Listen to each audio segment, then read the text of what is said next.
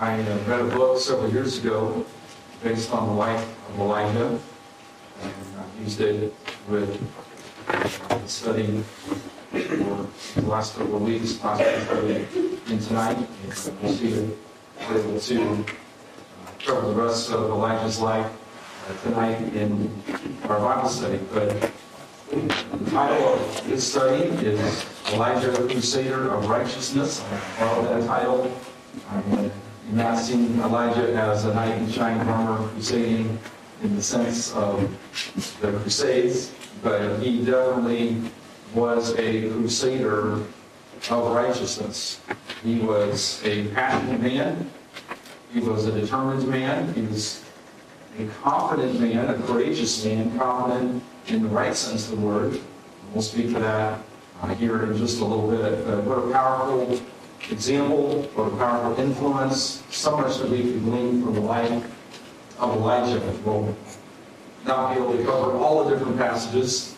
But 1 Kings 17 and verse 1, and Elijah the Tishbite, who was of the inhabitants of Gilead, said unto Ahab, As the Lord God of Israel liveth, before whom I stand, there shall not be dew nor rain these years, but according to my word. You see Elijah just appearing on the scene, seemingly out of nowhere. You know a little bit about him based on his name. He was named Elijah, meaning the Lord, the strong one. The strong one in the sense of the Lord Jehovah, eternal, immutable, self-existent, all-sufficient. Again, many times people were named with specific reasons or a certain biblical, even prophetic meaning to their name. We are maybe less careful, less meaningful in how we name our children. We name them maybe after a loved one. Maybe we just open up a baby book and turn to page 52 and put our finger on the page. I don't know. There's random ways. There are some that choose some really odd names, some unusual names. Just, I don't know, for attention, it'll be different, or whatever the case may be. But usually in Bible times, a name was chosen with great care, with meaning, with purpose, and intention. So there was obviously some intention here in naming Elijah, the strong one of God, the Jehovah Lord, the strong one. And that was even prophetic in the sense of how God used Elijah and how strong and courageous and brave he was for the Lord. In the New Testament, Matthew 11, verse 14, specifically, we see his name translated Elias, which is the Greek form or the Greek translation from the Hebrew. Tishbite, we spent a good deal of time looking at this particular aspect of his life. He was a Tishbite. We understand that Tishbe was a Galilean town, so northern Israel, up to the west of the Sea of Galilee. And then where he came from, the area of Galilee, the region of Galilee, west of the Jordan River, was an area of wilderness. We might refer to it as maybe out in the country or backwoods. So I mentioned last week that some people, knowing, again, how we would use in our vernacular the term country bumpkin preacher, he might have been classified in that sense. Not that all country bumpkin teachers or preachers are backwards or uneducated. And there's some very, very good country preachers who maybe did not have all of the great formal education of the higher Bible colleges, but have been used greatly of the Lord. And so again, not saying anything negative about country preachers, but he would have probably been classified in that sense, coming from that area and knowing that John the Baptist was clothed in camel's hair and ate locusts and wild honey, and Elijah came from that same area, and John the Baptist came in the spirit and power of Elijah. It seems there's a lot of similarities in Elijah's ministry and in his upbringing and where he came from. Elijah would have come from an area that was not an aristocratic or elite or a ruling class type of region or a group of people. It would have been a relatively obscure area. Gilead on the west side, excuse me, the east side of the Jordan River is known for its rocky terrain and somewhat culturally backward inhabitants. So again, we see the importance of being humble before the Lord, being willing to be used of God, and how God will use even those whom the world would not consider mighty or noble or high class. But God will use any of us if we're willing, if we're humble, if we're submissive, and if we are willing to take whatever it is that God has blessed us with and give it to the Lord as living sacrifices. And we'll talk about that again some more as we go through some principles tonight that we can glean from the life of Elijah. Now, you'll see the map behind me. And I'll step out of the way just for a minute.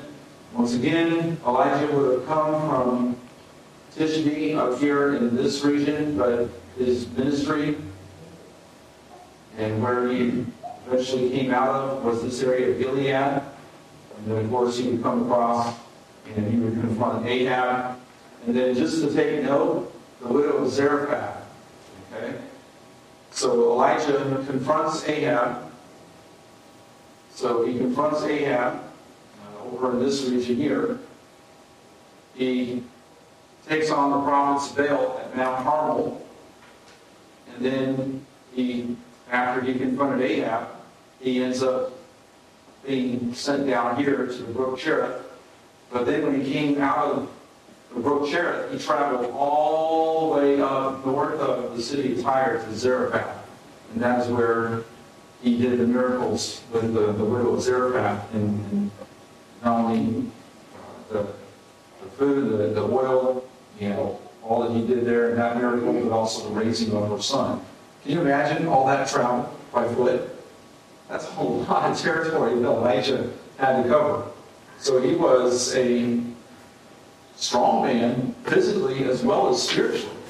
Now, this guy, he had to have some strength to his life to be able to do all that travel and to have the spiritual fortitude to confront Ahab and to do the works of God that he did so powerfully. So then we see, as we looked at briefly last week, we see Elijah in a time of triumph. We're just going to quickly summarize his life.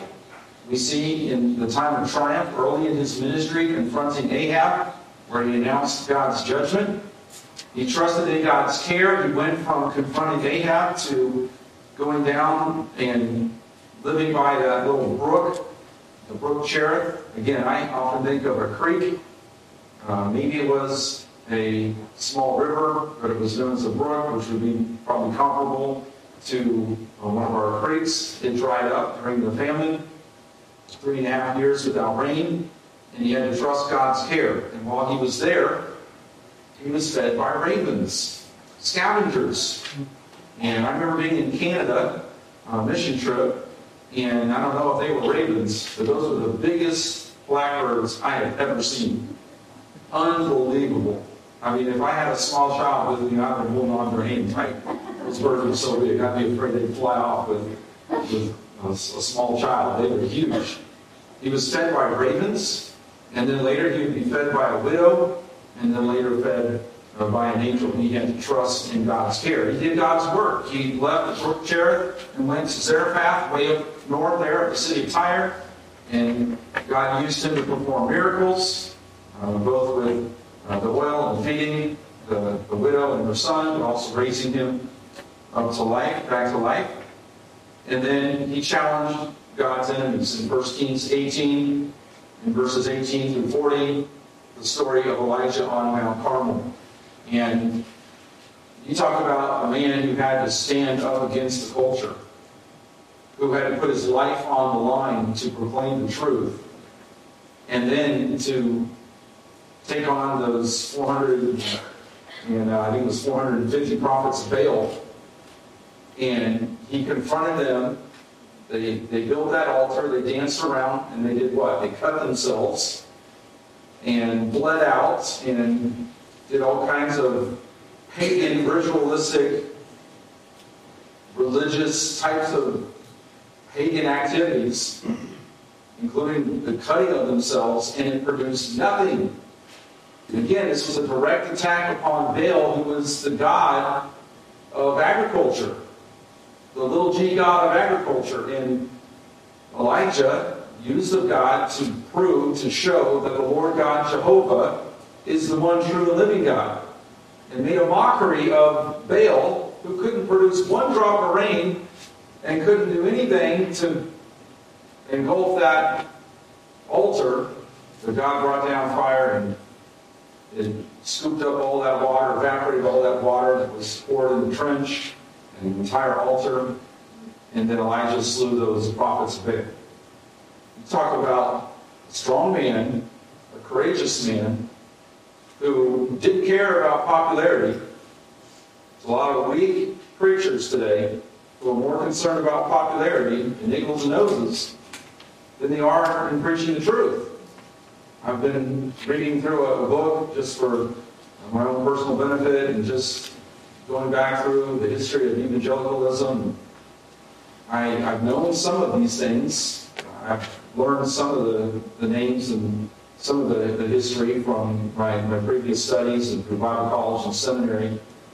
But once again, reading through this book that speaks to the compromise of so many churches and denominations and preachers, big-name preachers that are revered and reverenced by so many people today, yet compromised in so many ways, and wanted to make Christianity popular in a way that ultimately gutted Christianity of its foundational doctrines. Men and women who would compromise on the truth of God's word, foundational doctrines, in order to remain popular. Elijah said, "Fooey with popularity, fooey with success." He said, "I'm going to do what the Lord tells me to do," and that meant confronting Ahab. It meant living off of whatever the ravens could bring him. It meant traveling those great distances, going to an unknown widow in a relatively obscure part. Actually, she was a Phoenician woman, a Canaanite, not even a Jew.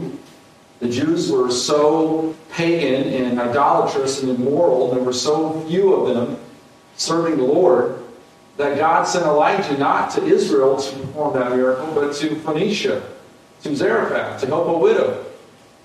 What a testimony. And so we see Elijah in the time of triumph, and then we know the story. And again, this is a testimony in an unusual, maybe kind of way. This is a testimony to the inspiration of God's word. Because if the Bible were just a book written by man, man would have included 1 Kings 19. Elijah going from Mount Carmel to running way far south, if I can go back.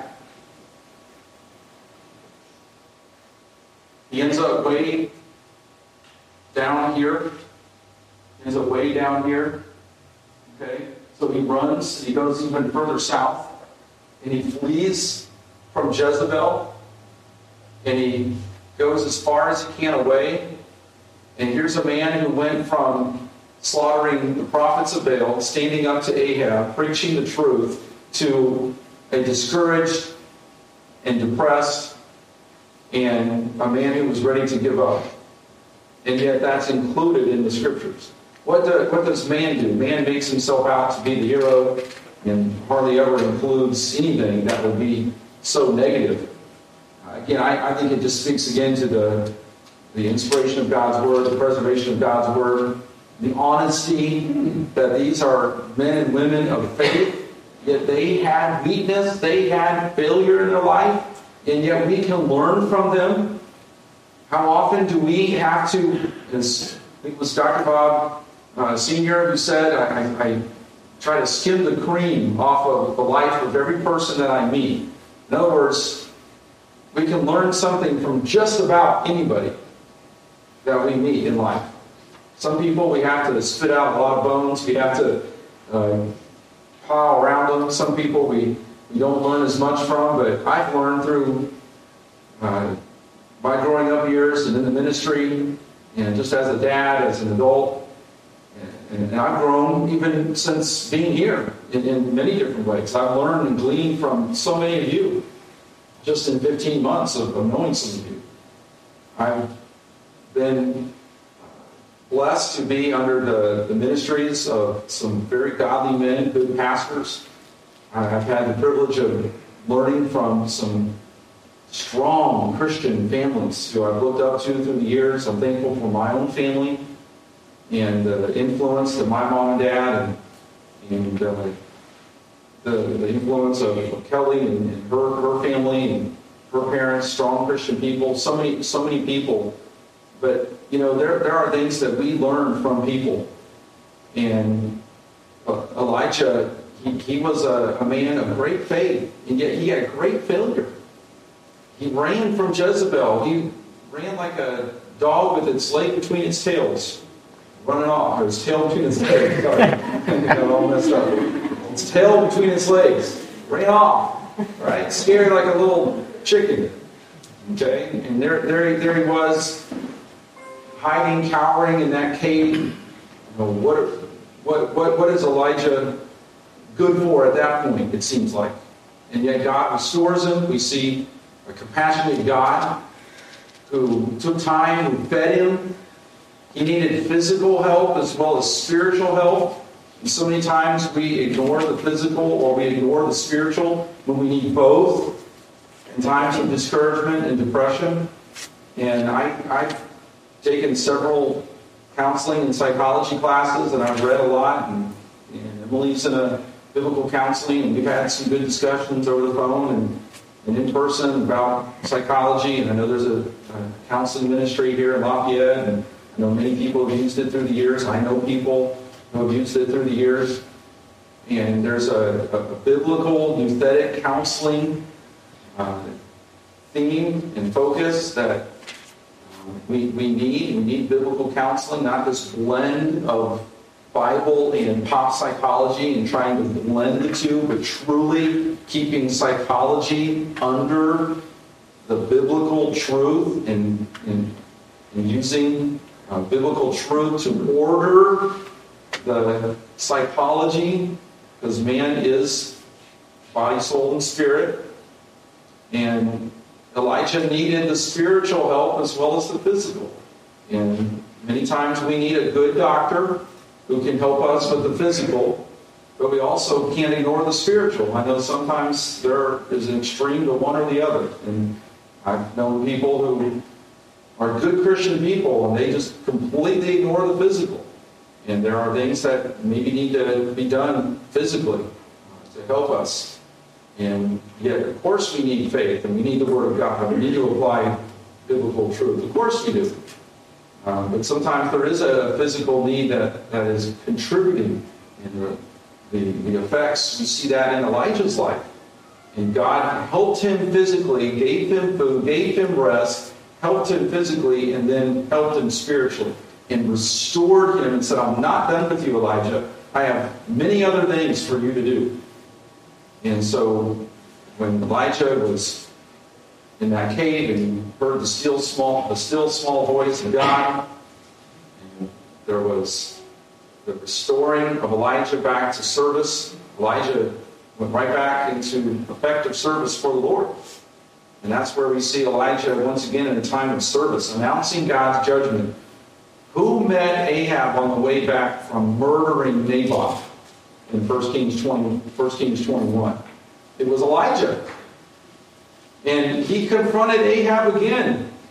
And kind of like Nathan, who confronted David and said, Thou art a man. Elijah kind of does it again. He had confronted Ahab before, and now here's Ahab. And he has, along with his wicked queen Jezebel, again, I mentioned last week, Jezebel wore the pants in the family.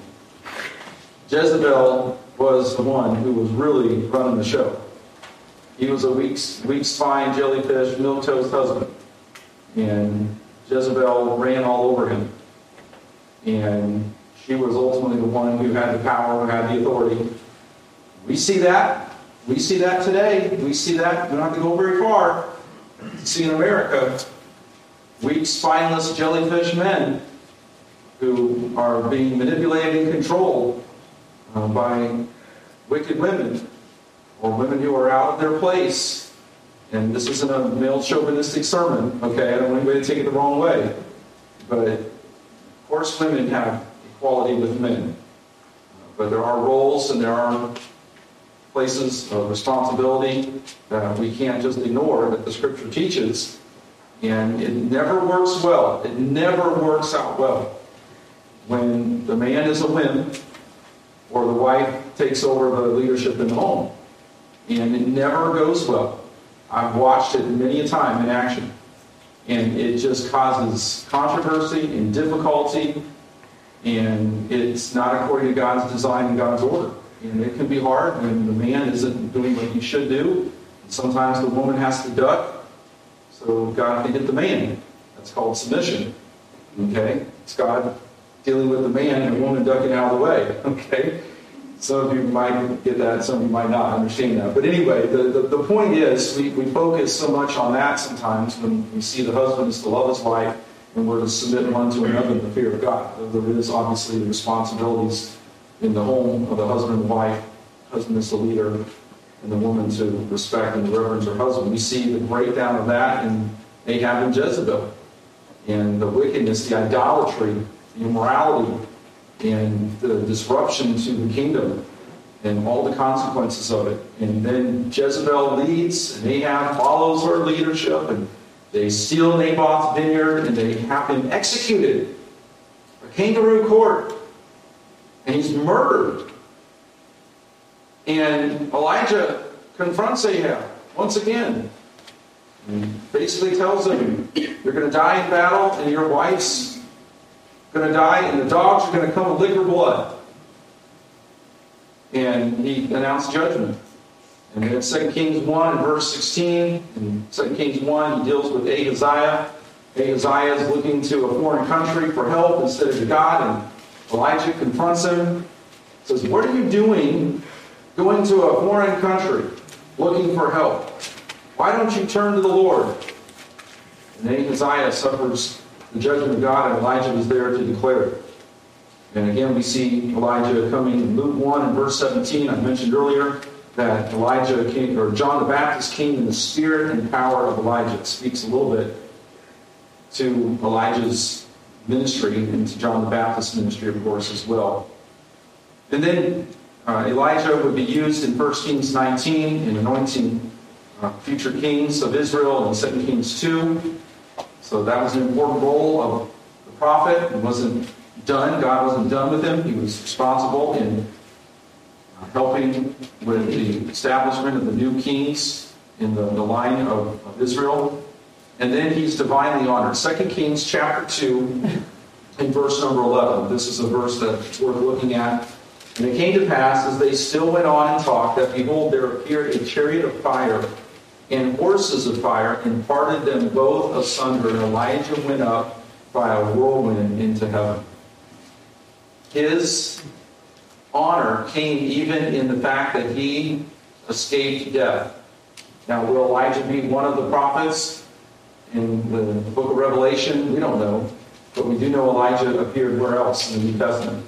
Go ahead, somebody say it. The Mount of Transfiguration, exactly. So we see Elijah honored there as well in Matthew 17. What an honor. And I know that he is an exception, he and Enoch. So some say, well, that's the two prophets in the book of Revelation, Enoch and Elijah. We don't know for sure, but I know some people have speculated that because Enoch and Elijah did not experience death. And it's appointed a man wants to die, and after this, the judgment. We know that there are those two exceptions in the case of Enoch and Elijah. But we see a divine honor. So as we close tonight, what are some lessons that we can glean from the life of Elijah? I've already spent a little bit of time on this one. I won't continue to dwell on this. But first of all, we once again see God often uses people who don't meet the world's standard of success, power, and influence.